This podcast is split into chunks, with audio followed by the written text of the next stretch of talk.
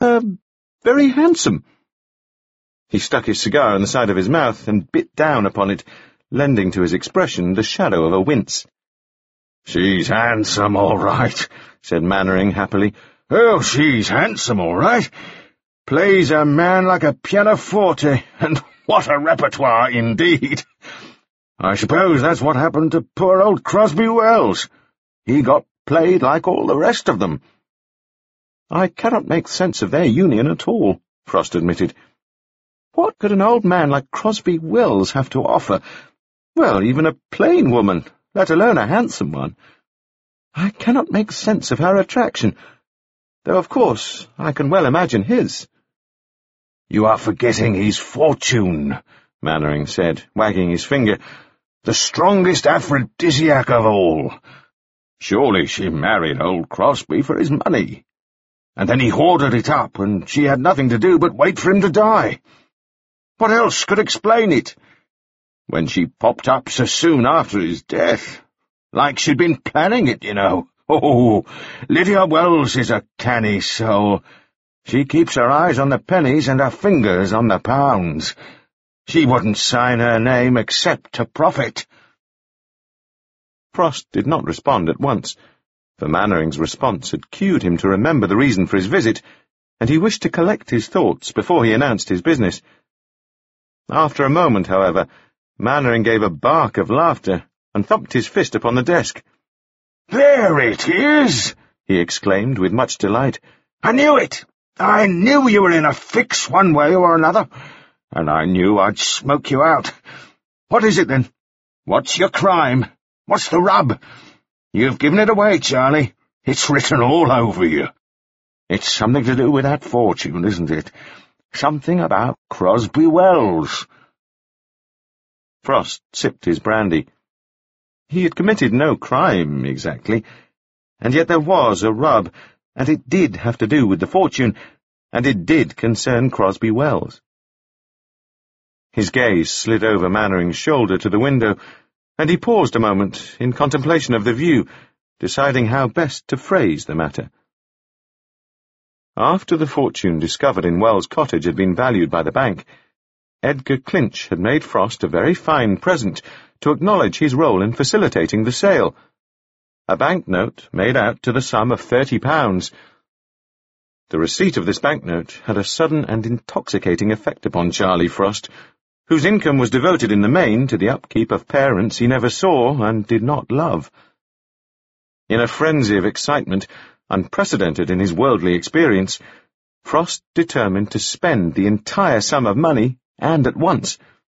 He would not inform his parents of the windfall, and he would spend every last penny on himself. He changed the note into thirty shining crowns, and with these he purchased a silk vest, a case of whisky, a set of leather-bound histories, a ruby lapel pin, a box of fine imported candies, and a set of monogrammed handkerchiefs, his initials picked out against a rose. Lydia Wells had arrived in Hokitika some days after this prodigal fit. Immediately upon her arrival, she visited the Reserve Bank, announcing her intentions to revoke the sale of her late husband's cottage and effects. If this revocation proved successful, Frost would be obliged, he knew, to recover those thirty pounds in turn. He could not sell the vest back again, except as worn goods. The books and the lapel pin he could pawn, but only at a fraction of their worth. He had opened the case of whisky. The candies were gone. And what fool would want to buy a handkerchief embroidered with another man's name? All in all, he would be lucky to recover even half of the amount that he had spent. He would be forced to go to one of Hokitika's many usurers and beg for credit. He would bear his debt for months, perhaps even for years.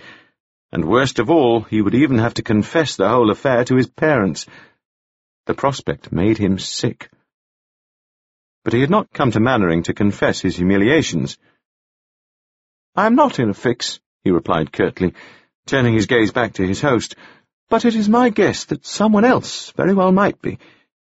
You see, I do not believe that fortune belonged to Crosby Wells at all. I believe that it was stolen. He leant over to tap the ash of his cigar, and saw that the end had gone out. Well, From whom? Mannering demanded.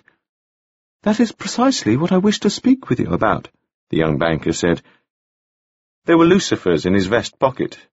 He transferred his cigar to his right hand to retrieve them. I had a notion just now, this afternoon, and I wanted to run it by you. It's about Emery Staines. Oh, no doubt he's wrapped up in it all, Mannering said, throwing himself back into his chair. Frost set about lighting his cigar a second time. Disappearing that very same day. No doubt he's connected. I don't hold out much hope for our friend Emery, I'm telling you that. We have a saying on the fields, it's unlucky to be lucky for long. You heard that one? Well, Emery Staines was the luckiest man I'm ever likely to know.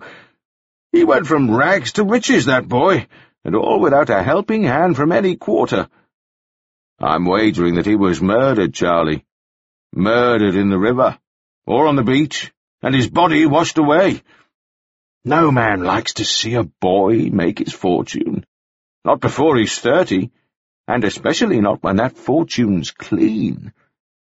I'm wagering whoever killed him was twenty years his senior on the inside. At least twenty years. How about that for a bet? Forgive me, Frost said, and shook his head very slightly. Oh, yes, Mannering said, disappointed. You don't place your money, do you? You're one of those sensible types. Never toss a coin except to lay it in your purse. Frost did not reply to this having been put in mind uncomfortably of the thirty pounds he had recently squandered in such a profligate way.